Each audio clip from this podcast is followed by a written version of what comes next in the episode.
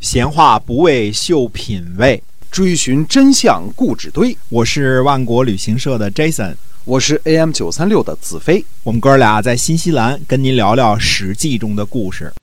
各位亲爱的听友们，欢迎您又回到我们的节目中来。我们节目呢是跟您讲《史记》中的故事啊，希望您能够喜欢。我们这节目呢是给那些个喜欢历史和即将喜欢历史的朋友听 的，嗯，是的，哎即将喜欢也挺好，对是吧？这哎是我们的这个成为我们的共同喜欢历史的朋友 嘛？是的哎，嗯，我们话说呢，公元前五百九十五年呢，楚庄王虽然确立了他的霸主地位啊，嗯但是还是有不听话的。而偏偏这个不听话的主呢，就是离家门口不远的宋国。哎，楚庄王呢派遣申州去出使齐国，申州呢又称闻之无畏，嗯在宋国求和之后呢，这个围猎的时候，为了维护军纪啊，用鞭子抽打了这个宋文公的御手。楚庄王呢告诉申州，虽然是出使齐国，路过宋国，但是不必跟宋国打招呼，就是不借道嗯啊，不借道。同时呢，派遣公子冯去出使晋国，但也不必通知郑国，也是不借路。按照惯例呢，就是使者出使到哪个国家，经过哪个国家的时候啊，一定要这个告知一下被路过的国家，这个使者这叫借道。接到。那么啊楚庄王呢，故意令这两位使者呢，就是等于说不办这个转机签证，就嗯就去经过别的国家。哎，嗯，其实呢是为了考验宋国和郑国，看他们怎么反应。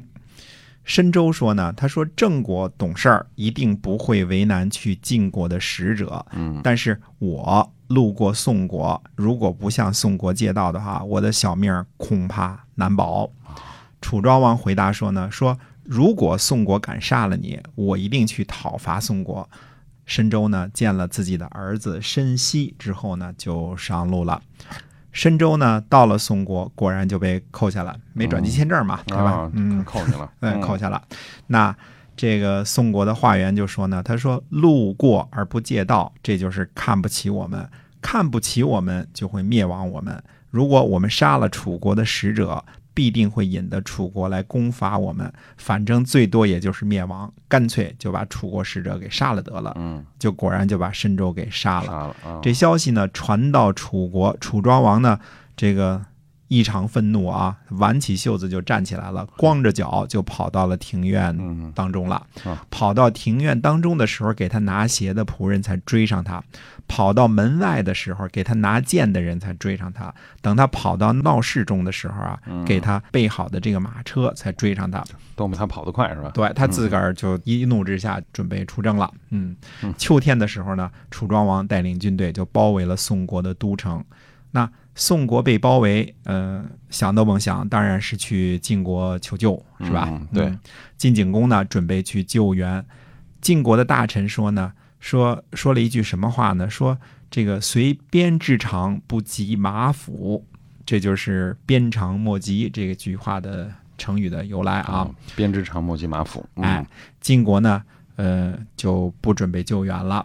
虽说晋国呢放弃了救援，大家看这时候晋国的这个处置啊，嗯，还是派了大臣汉阳出使宋国，让宋国呢不要投降楚国。我们说这个现在这个解放的解，我们都跟山西话念成汉啊，汉阳嗯哎出使宋国，呃，就是让他不要投降。嗯晋国呢让汉阳去对宋国人说呢，说大军细起，马上就到了，嗯，大军马上就都来了。嗯汉阳呢半路上就被楚国给抓住了，楚庄王呢就贿赂汉阳，说希望汉阳呢这个去跟宋国喊话，去劝降宋国。汉阳呢就不答应，那劝了三次之后呢，汉阳答应了。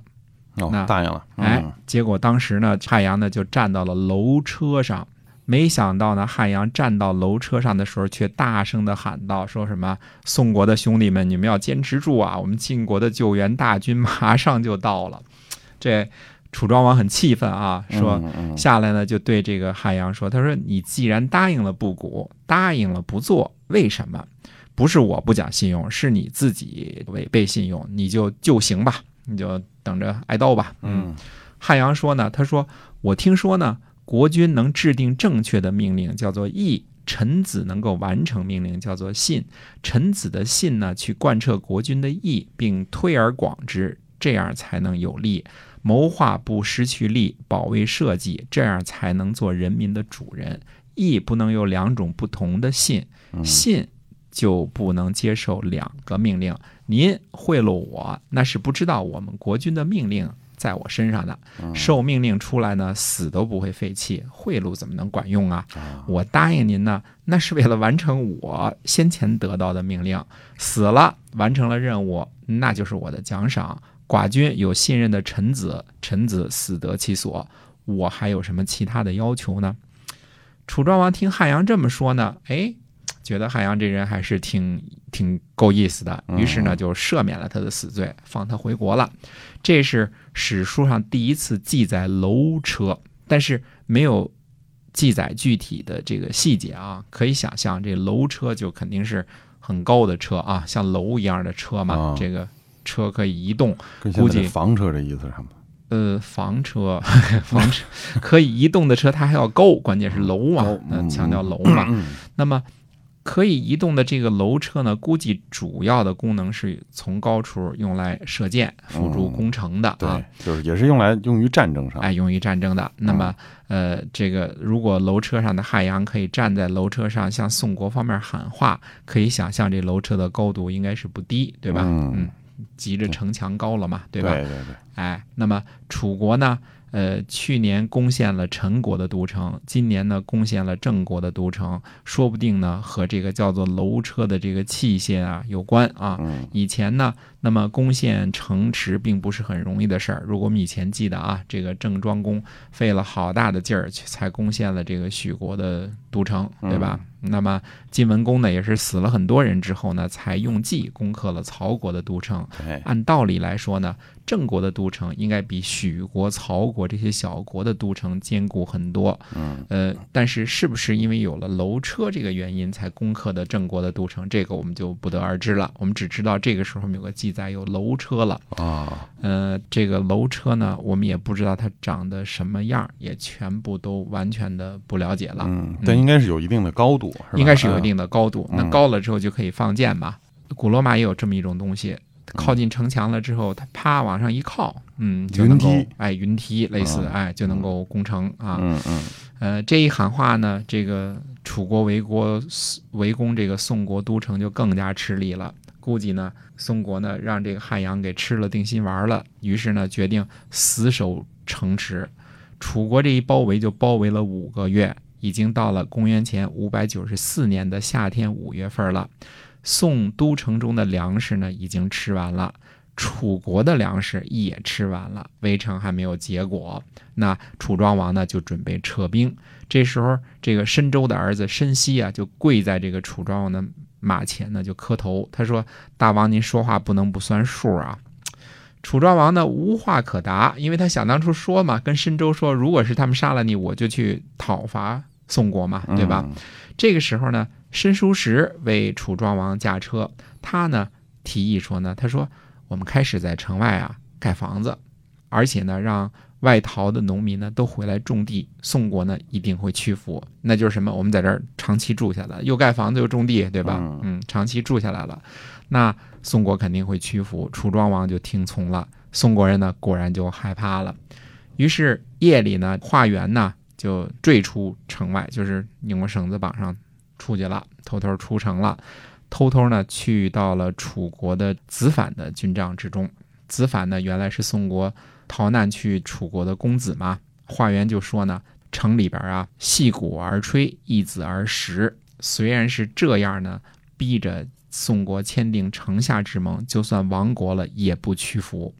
但是如果退兵三十里，唯命是听。这子反呢，就急忙去跟楚庄王呢汇报呃这件事儿啊。楚庄王呢想了想，自己也没粮食了，也不能真打下去，还真啊这个盖房子种地啊。对所以最后楚庄王呢就把包围给撤了，退兵三十里。宋国呢和楚国讲和，化缘做了人质，双方盟誓说呢，我无尔诈，尔无我语。这嗯就是成语“尔虞我诈”的由来。又一成语出现了哈。哎啊嗯，，对，那这个时候呢，宋国呢就是被迫屈服了。这个其中跟晋国五个月围城，晋嗯国的那个马上大兵西起的援军从来就没看见过啊，就根本就没出来过啊。嗯那宋国最后不得已向楚国屈服了，跟楚国求和了。嗯，嗯，认怂了。哎，那我们知道下边这个宋国归附了楚国之后的情况怎么发展呢？那我们下回再跟大家接着说。哎，是的，欢迎关注我们的节目，持续来了解《史记》中啊那些个我们所非常感兴趣的故事。我们下期再会。再会。